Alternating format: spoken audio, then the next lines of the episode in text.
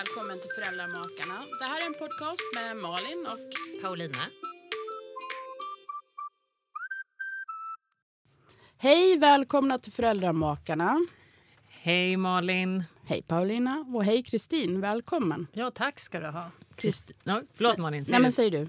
Ja, Kristin är här idag som vår gäst såklart för att eh, prata eh, lite mer utifrån sin specialistkunskap inom det området som avsnittet ska handla om och det är just ätstörningar.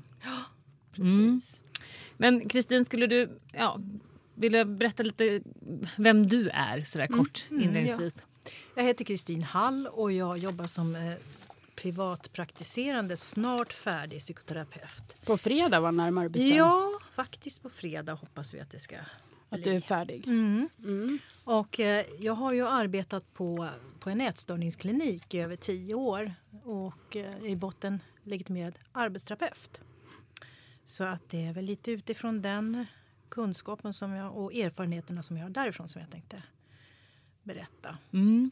Och vi, på frågor. Ja, nej, men Ja. det är jätteroligt att du ville ha, vara här. Och det är ett, ett väldigt viktigt ämne att ta upp. Och det är därför som vi i föräldra- för- Föräldramakarna gör det idag. Eh, och jag tänkte så här lite hur vi skulle inleda eh, dagens avsnitt. Så att, vi- att vi kort kanske skulle kunna berätta lite kring just vad, vad det finns för olika ätstörningar. För att det är ju ett ganska stort begrepp. Sådär. Ja, men ja. Verkligen. För det jag tänker, om man tänker själva begreppet ätstörning, det handlar väl främst om att man är väldigt upptagen av, av mat egentligen. Att man tänker mycket på mat och har ett speciellt förhållande till mat. Eh, restriktiv bantning, eller restriktivt ätande, extrem bantning eller så. Eller att man kan äta stora mängder mat och kräkas upp maten. Mm. Mycket av tillvaron kommer att handla just om mat och en fixering kring det kan man säga som inverkar på livets olika områden. Mm. Och så finns det ju några diagnoser som är inom det här med ätstörning. Om man tänker utifrån diagnosmanualen. Mm, de som man använder i sjukvården Ja. framförallt. Och som säkert många av ni lyssnare har hört talas om också. Men att till exempel så är det ju eh, anorexi, ner, jag kan aldrig säga det här, anor- anorexi nervosa, eller Just hur? det. Jag sa det rätt va? Ja, då, det sa du. Nervosa. Eh, nej, men som kanske mer handlar om självsvält. Ja. Eh, eller hur? Mm. Men det kan också vad jag förstått, vara, eller förstått, jag vet ju att det kan vara så, att det eh, kan också vara att man har inslag av hetsätning och, eh, och, eh, eller kräkningar och sånt i anorexi-diagnos också. Man håller eh, kroppsvikten eh, under det normala Mm. i en viss procent.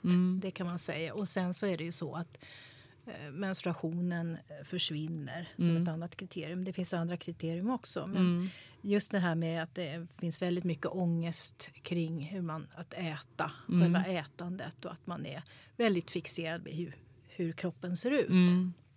Men att, att det mer handlar främst om liksom självsvält när det är anorexi. Jo. Eh, för sen så tänker jag det här med eh, Bulimi. bulimia. Ja. För just att jag tänker att det övergår ofta till bulimi, det är väl för att det är ganska få, alltså att det är svårt att ha den där extrema kontrollen på sig själv. Att det då lätt kan bli att man är väldigt restriktiv men att man sen kanske inte klarar av att hålla de här strikta reglerna man har kring mat och så. Att det då övergår i att man hetsäter och kräks upp maten istället. Jo, det, det finns ju Ja. väldigt många som vandrar mellan diagnoserna under ett visst antal år. Och eh, att övergå från anorexi till bulimi är, är ganska vanligt. Däremot ifrån, att gå ifrån bulimi till anorexi det är extremt, det har jag inte hört talas om faktiskt. Mm. Utan det kan vara så att eh, det övergår i en bulimi Mm. till slut. Det kan det göra. Men hur vanligt är det då att ha ätstörningar och sådär? Om man tänker som, som man, när man uppfyller en hel diagnos för anorexi eller Ja, bulimi. om man tänker då nyinsjuknade. Det är, har varit ett konstant siffra med, under de senaste 30 åren. Och det är, anorexi det är 0,5 procent eh, på en åldersgrupp mellan 15 och 30 år, kvinnor. Bulimi då rör det sig om 2 av alla 15–30-åriga kvinnor. Eh, och om man då bakar in både UNS och anorexi och bulimi då är det 10% av alla kvinnor i övre tonåren och eh, ja, flickor i övre tonåren och kvinnor. Och det är 10% pojkar, så det är en liten grupp som insjuknar i ätstörningar. Mm, men något som man pratar ganska ofta om, eller som jag tycker föräldrar kan ringa och, och så här, ja, där jag jobbar i Mm. vanliga fall på vårdcentral. Ja. Det är just det här med ungdomar och så där, som blir väldigt upptagna av träning och, Ja. och äta liksom väldigt nyttigt och sådär. Det, det brukar man kalla för ortorexi. Det är ju egentligen ingen diagnos ortorexi. Det är det ju inte. Mm. Så att... Eh, ja, nej. Man, Men- kan, ja. man kan ju tänka att det finns samma inslag av det här Mm. med att, bli upp, att vara upptagen av liksom mat och kroppen och sådär.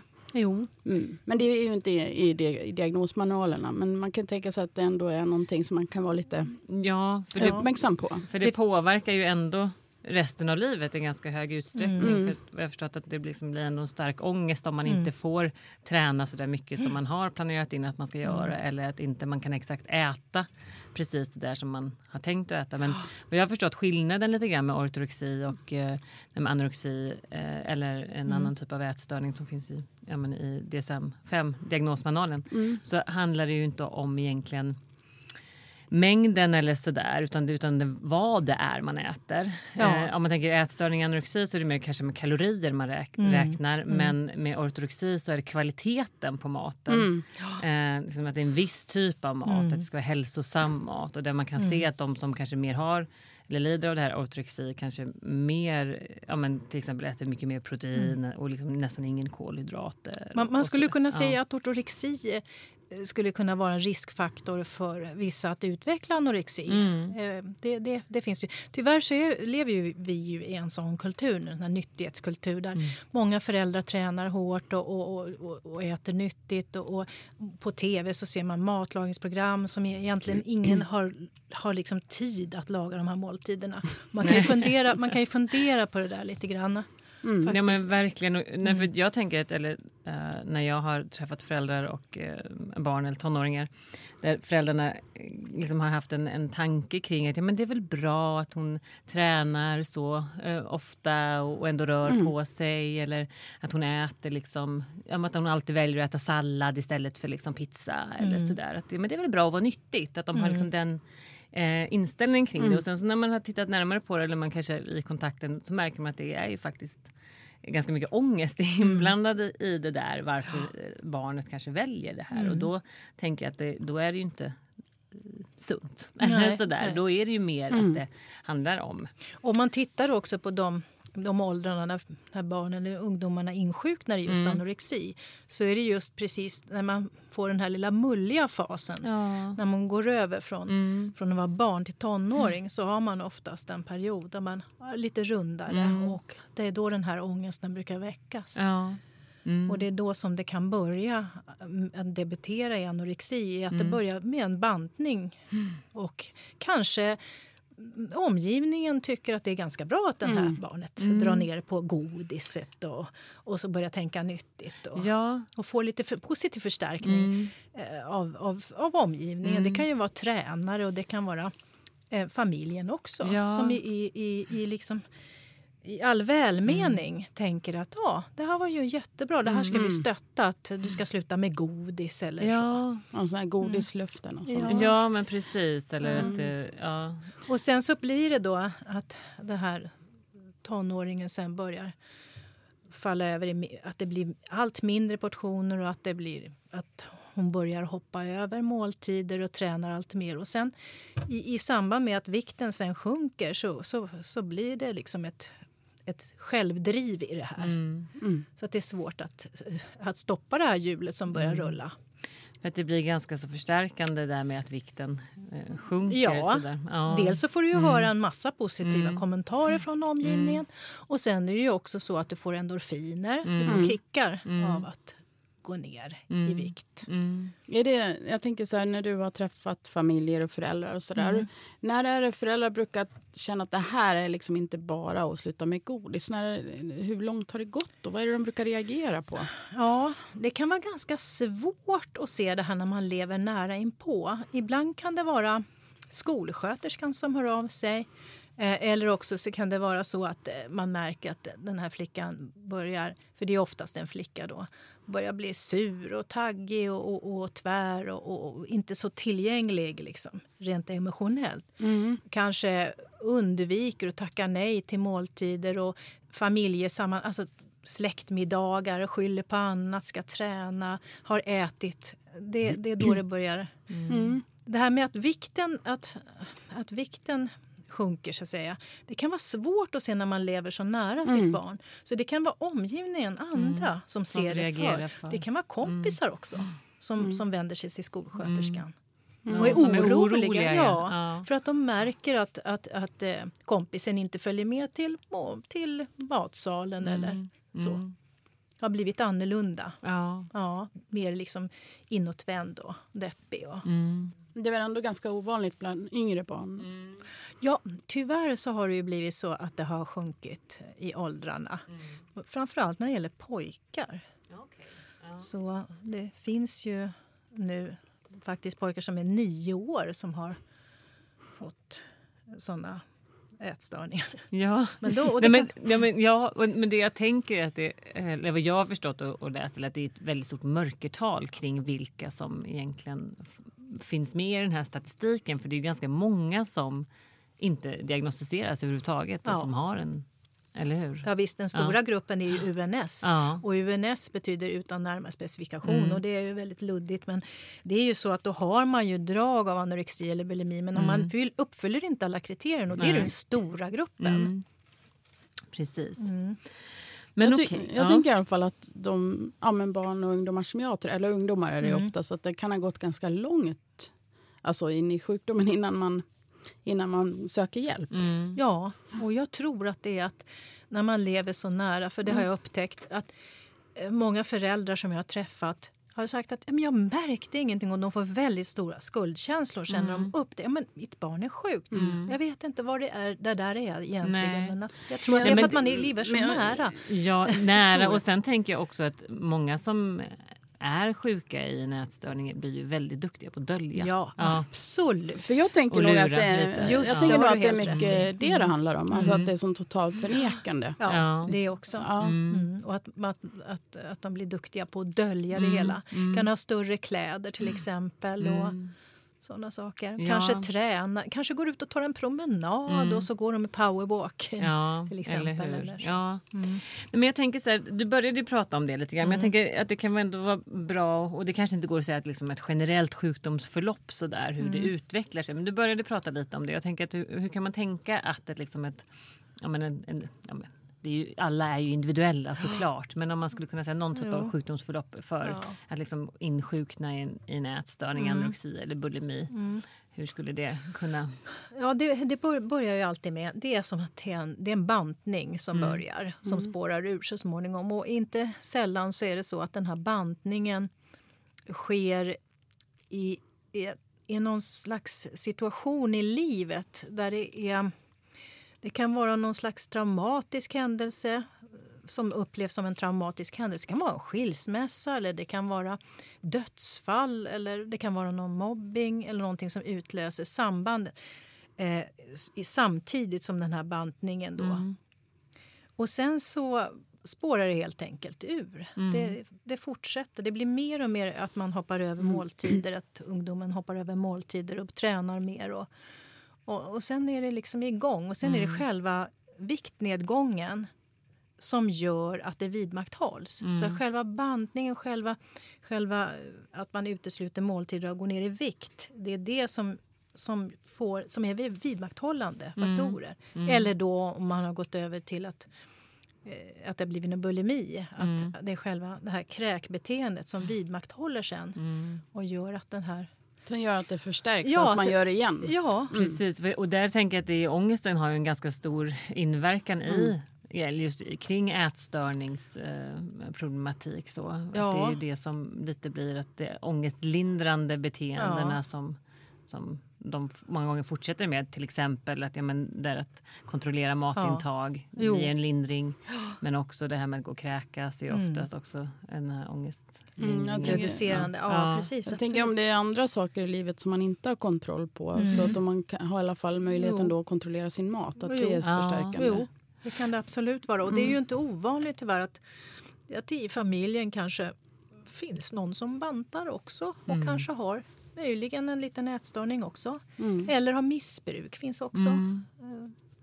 ja, eller att det är sk- skilsmässor som är Ja, inte riktigt... för det tänker jag att jag har sett i ganska många fall i alla Mm. fall. Så inte alla, absolut inte, så man kan inte bara säga att det är en Nej. faktor. Men att just att det är, kan vara ganska röriga familjesituationer sådär som eh, är också kan... Mm. Och det är ju så att då har jag funderat mycket på det här Mm. eftersom det man brukar berätta för familjer Mm. som kommer till ätstörningskliniken, eh, för det, det är ju familjer man arbetar med när det är unga, eh, att man brukar få in det här med gemensamma måltider. Och jag tänker att innan den här ungdomen har börjat med sin bantning, hur har det sett ut egentligen i familjen? Att jag kan ju tänka mig då att om det, att om det är en familj som håller på och går isär, finns det gemensamma måltider eller Mm. har man två olika liksom, liv redan då? Att det är det som gör att man inte heller kanske upptäcker eh, det här med att, att barnet inte har slutat att att äta faktiskt. Det kan vara sådana saker. Mm. Men det som jag tänker, hur, hur kan man då som förälder veta eh, om deras barn har en ätstörning? Eller liksom, vad är kännetecken? Sådär? Eller signaler som man kan vara uppmärksam på? Ja, det är ju den låga vikten Ja. och eh, sömnstörningar och att man har en ökad ångest kring måltider, att man är väldigt upptagen med vad familjen äter. Man följer med till affären och vill, affären och vill, mataffären och vill, vill styra och ställa vad som ska köpas och vad som inte ska köpas. Det är väldigt starka reaktioner om någon vid matlagningstillfällen eh, om man häller i någon smörklick i, i stekpannan eller någonting sånt där så kan man ju börja ana att det här är ju det är liksom överdrivet Mm. när det gäller hur man ska äta. Och det ha- handlar väldigt mycket om mat. Och, Mm. Det blir fixering ja, kring det väldigt, ja Mm. väldigt mycket fixering kring Mm. det. Helt enkelt, så kan man märka det. Mm. Mm. Men okej. Men om man tänker så här, att vi har ju varit inne på det lite grann, så här, men vad, vad kan vara eh, ja, men, orsaker eller liksom riskfaktorer till att man kan hamna i en ätstörning? Finns det, eh, vet du vad forskningen säger kring det? Ja, man säger ju att det finns... Man brukar prata om ett multifaktoriellt synsätt. Att det finns predisponerade faktorer. Eh, och Det kan vara familj, uppväxt, biogenetik och sociokultur som sen leder till en bantning och en viktfobi och kontrollbehov. Och där finns det då ofta en utlösande faktor eh, som till exempel separation eller traumatisk upplevelse. Eh, och det är då en viktfobi och, ut, och kontrollbehov och sen som leder till vidmakthållande faktorer. Och då är det svält, bantning, hetsätning, kräkning som blir som ett sån här negativ spiral kan man säga. Och eh, sen finns det ju då i de här predisponerande faktorerna så Och vad man, betyder det? Att vi Ja, det tror jag Ja, var bra för jag våra lyssnare. Jo, eh, jo, det är så att eh, man kan se hos personer eller barn som utvecklar anorexi att man kanske har lite drag av perfektionism och kanske lite sådär Mm. tvångs... eh, Man, är lite, man har lite såna drag helt Mm. enkelt. Och, och, och då kan det vara ett predisponerande fakt, en predisponerande faktor Mm. för att utveckla anorexi. Och när det gäller bulimi så kan det vara så att man kanske har lite impulsiva personlighetsdrag. Mm. Mm. Mm. Man kan- Jag tänker också det här med samsjuklighet till liksom Mm. autism och, så, Mm. och ätstörningar. Det- Jag kan inga siffror där, Nej. men, men det är min kliniska erfarenhet att det är ganska vanligt också med en samtidig Asperger-autism Jo, och en ätstörning. jo, särskilt när det gäller pojkar så kan Ja. man ana och det, om tänker, det är unga pojkar. ja, så det tänker jag handlar väl kanske lite Mm. om det här om man är ganska så ja, men regelstyrd Mm. och, och liksom rigid i sitt, Jo. i sitt sätt. Alltså, då blir det Ja. lätt att hålla sig till Ja. vissa regler kring mat och då kan man Och- hamna i det här. Och det kan man ju också då se för att eh, det finns ju personer som Mm. faktiskt har ett livslångt lidande ätstörning. Det, som tur är det få. Men då kan man ha väldigt mycket av de här dragen Mm, som du just beskrev. mm. Men kan det också inte, kan, eh, vad jag har förstått så kan också den, de, den typen av dragen förstärkas av en, en ätstörning. Ja. Att det liksom blir, man blir mer rigid Mm. och, och sådär utifrån. För de allra Mm. flesta så är det Mm. just så som Mm. du säger. Mm. Att det blir så. Ja. Med svälten. Ja, att precis. svälten gör framkallar det här Ja. tvångsmässiga Mm. kontroll. Nej, men det jag tänkte lite på som man kan fråga eftersom det här är ett program eh, för föräldrar Mm. framför allt. Eh, och, och som du säger att många föräldrar kan känna skuld och sådär. Men, och vi har ju pratat om det här med, med hur det, ja, det kan vara i familjer där det, ja, men där det pågår separationer eller där det, där det finns en förälder som bantar och så här. Men är det, om man tittar liksom på, är det verk, eh, hur ska man säga att det är föräldrar? Jag, nu gör jag lite så här. Mm. Att om man tittar på det här, är det, hur mycket har föräldrar med det här att göra? Om man liksom jämför genet, genetik eller liksom miljö och genetik, så där, hur vet man det? Alltså är det föräldrars fel då, om man uttrycker sig hårt, att, Ja. att, att barn får en ätstörning? Nej, absolut inte. Och, Mm. och, och, och det är oftast det som är problemet.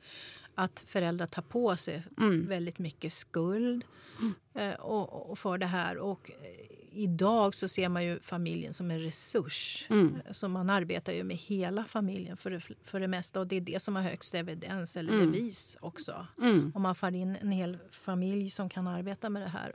Och där det handlar om att föräldrarna tar tillbaka sin, eh, vad ska jag säga, får tillbaka sitt mandat som föräldrar. Mm. De, för de har oftast kapitulerat inför den här ätstörningen. Den är så stark och det har blivit så mycket konflikter i familjen på, på grund av den här ätstörningen. Och, och så, så att det är ju det man försöker stärka familjen. Att, Mm. att, att bli hel igen och, och att de ska lyckas ta Mm. sig ur det här Mm. tillsammans Mm. Med ungdomen. Mm. Nej, för jag tänker, det är ju som med annan psykisk ohälsa. Det är klart det inte är föräldrars fel. Nej men det är ju inte det. men jag tänker men många att jag kan ville hamna i den där skuldkänslan. Förtydliga det. Så Ja. att, eh, vi, Har du sett mer andra typer av liksom, eller vanliga känslor eller tankar hos föräldrar som Ja, det är vanmakt. Man Ja. vet inte vad man ska ta sig till. Man försöker göra, ta, i, ta till allt. Man försöker hota, man försöker locka. Man försöker, man försöker göra allt för att den här barnet, när man har upptäckt det, Mm. att få den här personen att, att äta igen, det är fruktansvärt ångest. mm. Det är en fruktansvärd ångest att se sitt barn svälta sig. Det är Mm. ju inte alls eh, det som man önskar. Mm. Utan, eh, och, och naturligtvis så kanske många föräldrar frågar sig om de har gjort något fel och det är ju faktiskt inte så enkelt utan det är just det här multifaktoriella synsättet som, Mm. och där man absolut i, i, i, ser familjen som en resurs. Mm. Det är faktiskt den enda det är den enda man- saken man vet säkert när det gäller forskning på den behandling som finns. Att eh, det är just familjeterapi som är det som fungerar för eh, barn och ungdomar. Mm.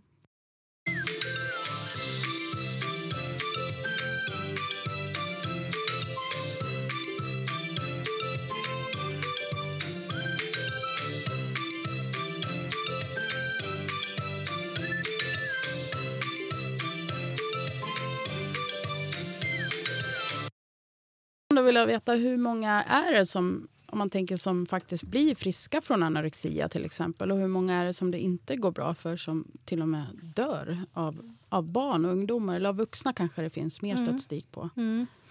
Ja, nu hänvisar jag till en metaanalys av 42 studier på patienter med anorexia nervosa. Och det är vuxna? Ja, det visade en genomsnittlig mortalitet på 6 Och då är det 27% av dem som är faktiskt självmord. Och 59% är somatiska komplikationer. Så att det är så att hjärtat till slut blir ganska svagt. Hjärtmuskeln Mm. orkar inte riktigt. Men då är det personer som har varit i svält ganska många år. Mm. Så för barn och ungdomar så är det väldigt bra prognos för att eh, de brukar tillfriskna ganska snabbt om man söker i tid. Och det brukar bli så att eh, det är alltid någon som ser ett barn i skolan eller Mm. hemma. Så att, Det är tur att det finns skolhälsovård ja, också. Mm. så att, snabb, att man reagerar snabbt och tar tag i det brukar vara det bästa. Och att hela familjen är med och hjälps Mm. åt. Så Mm. brukar det gå att vända det. Mm. Och ju yngre barn, desto bättre prognos kan man säga. Mm. För då, eller kortare, ska jag säga. Åter, att man fri- tillfrisknar då. Mm. Så att det, Men att man kanske ganska snabbt när man börjar misstänka att man liksom söker professionell hjälp. För det kan man Absolut. ibland behöva. För, Mm. Eller de flesta fall ska man säga, Ja. behöver ha det för att bryta eh, det här. Men vi kanske ska gå in på det lite mer kring vad ska man göra? Jag kan säga det här om tillfrisknande först av Ja. allt. Och det är att inom 5 till 10 år eh, så har 50 till 75 procent eh, tillfrisknat Mm. helt av Okej. patienterna. Ja. Så är det Mm. faktiskt. Men Mm. Okej, ja, men det är jättebra att du sa det för det är ju hopp, eller hur? Att Mm. Ja, det ja. finns hopp när Ja, man får absolut. Mm. rätt behandling och sådär. Men om vi tänker så här, om man är som förälder och man, man, man ja, men misstänker lite grann sådär vad, eh, att ens barn har en ätstörning. Vad, vad ska man då göra? Jag tycker att man ska söka hjälp ganska på en gång Mm. faktiskt. Och då är det väl... Ja, det finns ju olika ätstörningskliniker och de har ju ofta rådgivningstelefoner också så man kan ringa och lyssna med dem och beskriva. För det är ju, det är ju väldigt individuellt också. Eh, man kan ju vara en väldigt orolig förälder och, och då kanske det inte behövs så mycket ätstörningsspecialitetshjälp. Det kan ju vara annat också. Men det är väl bra att ringa till en sån här rådgivningstelefon. Mm. kan man göra. Och BUP tänker jag Ja, också. BUP finns ju Ja. också. För jag funderar på det, Mm. för många ätstörningskliniker har ju att man ska göra en egen anmälan och Mm. då är det ju mycket att man redan har konstaterat att man har en ätstörning och för många ungdomar och barn är det att det förnekar man ju totalt. Ja, så, att, precis. så att det är det som ibland kan vara lite knepigt Ja. tycker jag när jag har försökt Ja. hjälpa familjer. Ja, just det. Äh, Det brukar ju oftast vara en remiss ifrån, som kommer ifrån skolsköterskan eller BUP. Ja. Så, man tar Jag tänker att man kan vända sig till BUP eller till mm. första linjemottagning eller Absolut. till ungdomsmottagning. ja. Ja. men precis, eller ungdomsmottagning eller skolkuratorn. Eller Ja. så. Men att vända sig till någon professionell som kan Ja. ändå hjälpa en att Mm. Som kan eh, hjälpa en komma vidare. vidare. Det är jätteviktigt. Och jag tänker också att det finns ju CATS, K-Ä-T-S. Man kan gå in på nätet och kolla. Mm. Det är Jättebra att du tipsar om det. Mm. Mm. Och sen finns det ju också en förening som heter Frisk och Fri. Mm. Och eh, det är ju en sån här eh, förening, patientförening som också har stödjande grupper och sånt där Mm. för både familj och, och, och de personerna som har det. Ja, okej. Har eller haft en ätstörning. Men en annan sak som jag funderar på, för jag menar många barn, till och med barn faktiskt, inte bara ungdomar, kan ju börja prata om det här att de vill gå ner i vikt. Och en del barn kanske föräldrar tycker, eller kanske är, har lite övervikt. Så. Vad tänker du kring det? Om ett barn signalerar att jag vill gå ner i vikt, mamma hjälp mig och, eller pappa hjälp mig att banta. Vad ska man göra då som förälder? Jag tycker absolut att man ska försöka och eh, se över familjens måltider och se till att man får i sig den mängd mat som man behöver i den åldern och, inte, och undvika att prata om sådana saker som bantning och, och, och kroppen och sånt. Jag tror, jag tror att det, det, det är väldigt bra om man kan försöka låta bli att prata med det med en väx, ett växande barn. Alltså. Ja, och jag tänker på det, för det där är nog ganska Mm. svårt för, ja, men för en som förälder att veta exakt vad är det mitt barn behöver och vad Mm. kan den utesluta. Och så där. Jag tänker som i, i dagens samhälle när det liksom, Ja. man helst inte ska äta liksom pasta eller potatis. Eller så där. Och det är ganska många tonåringar som inte äter det. Ska Mm. man liksom, hur ska man förhålla sig till det? Som, ja, men om vi tänker tonårsföräldrar som ändå är den, ja, men främsta debutåldern. Så där. Mm. Att, eh, hur ska man tänka? Vad, vad behöver mitt barn äta? Hur ska tallriken se ut? Ja, det är den här tallriksmodellen Ja, som vi brukar luta oss... Eh, när jag jobbade på ätstörningsklinik så var det ju den här tallriksmodellen Mm. och fem till sex eh, måltider om dagen och mycket gemensamma måltider. Mm. Två varma måltider om dagen och mellanmål och, och en ordentlig frukost. Mm. Och jag tänker där, Men- då är det ju redan när man har, en ätstörning. Men om man tänker så här generellt, vad, vad ska man som ja, men tonåring? Då är man fortfarande växande. Nej, det, det är precis samma sak när man är normalt. Mm. Ja, det, det ska vara, ja. Så kan man äta hela livet. Det, Så ska det, tallriken se ut. Ja. Ja, för, jag, ja, för jag tänker också det där, ska man överhuvudtaget liksom Ska man inte se till bara att ha bra mat hemma och, och servera regelbundna Mm. Ja. måltider Ja. och inte liksom hålla på och prata så mycket om det. Jag vet för eh, flera år sedan så var jag i kontakt med en sjuksköterska på en ätstörningsklinik och jag var där på ett studiebesök Mm. Ja. och då var det en tonåring som var där. Och så ja, men berättade de vad de, hon åt till frukost och ja, då åt hon typ rostat bröd, vitt bröd och marmelad, ost och sådär och en massa smör. Och jag vet att den här sjuksköterskan sa bara så här, ja det är jättebra, typiskt tonårsfrukost, Ja. fortsätt med den. visst. och jag tänker det var något härligt i det, att Absolut. det, liksom är helt, att det ska vara oladdat. Ja. Att de flesta tonåringar kan äta lite, ja men lite... som- Nutella. ja men så, och sen får, går det över. Ja, Mm. Ja. kanske inte Nutella. Men jo, men många äter faktiskt Nutella. Ja. Ja, Ja, men- mycket socker. Och, nej, men det, det, är, det är faktiskt så som, som sådana här tips som finns till föräldrarna. Att man ska äta tillsammans på Ja. regelbundna tider och inte konstra till det för mycket. Och eh, att man helst inte ska tvinga barnen att äta. Man ska inte stigmatisera godis och, och chips och sånt. Och man ska inte klaga på sin egen kropp eller andras kropp. Och, och, och försöka sluta fokusera på, på utseendet om man håller på med det som vuxen. Mm. För att man är ju en förebild. Så att, om man har- Modellering. Mm. så att man kan söka hjälp. Om man har egna problem kan man söka hjälp själv också. Mm. Mm. Faktiskt, för barnen kommer att se igenom. Det Men går precis. inte att dölja sånt Mm. för barn faktiskt. Mm. Men om vi tänker så här, att nu har du gett många tips. där, Men Mm. om man tänker på en behandling, hur liksom, om man, vilka steg är det i en, liksom en ätstörningsbehandling? Ja, om man kommer in på en specialiserad ätstörningsklinik och läggs in på en avdelning, då läggs man in tillsammans med, med, med en av föräldrarna. Och det som det gäller då när det gäller familje, eh, familjebehandling är att man ska hjälpa, att, personal, att man får hjälp att återta mandatet för att bestämma vad det ska vara på tallriken. Mm. Man hjälper, man hjälper föräldrarna att få tillbaka sin föräldraroll. Mm. Att det är de som är föräldrar och det är de som ger mat och serverar mat och ser till att den blir uppäten faktiskt. Bland annat. Mm. Och, och sen så är det ju mycket konflikter då naturligtvis kring det här. Så man får stöd och hjälp att Mm. Hantera. ja, hantera. Mm. För visst är det så att, det, att en- grund är att liksom börja äta? Ja, Ja. eftersom det är ett vidmakthållande det är att man svälter sig Mm. ett vidmakthållande beteende Mm. och som förstärker ätstörningen eller att, att man Mm. kräks. Mm. Så det man vill komma till rätta med är just kräkbeteende, Mm. överdrivet motionerande och att man svälter. Mm. Så då börjar man med det. Och, Mm. och sen, vad, vad kan det vara? Ja, det kan, det kan, det kan många gånger eh, vara just det som är that's it. Liksom. Ja, det har man man, ja. ja, för då har man ju gett tillbaka Ja. den här mandatet till Mm, föräldern. har ja. blivit förälder Mm. igen och vågar sä- säga att "Nej, så här ska det se ut. Mm. Och eftersom eh, vikten har kommit tillbaka till det normala så Mm. fungerar ju hjärnan som den ska igen. Mm. Och det här tvångsmässiga försvinner. Mm.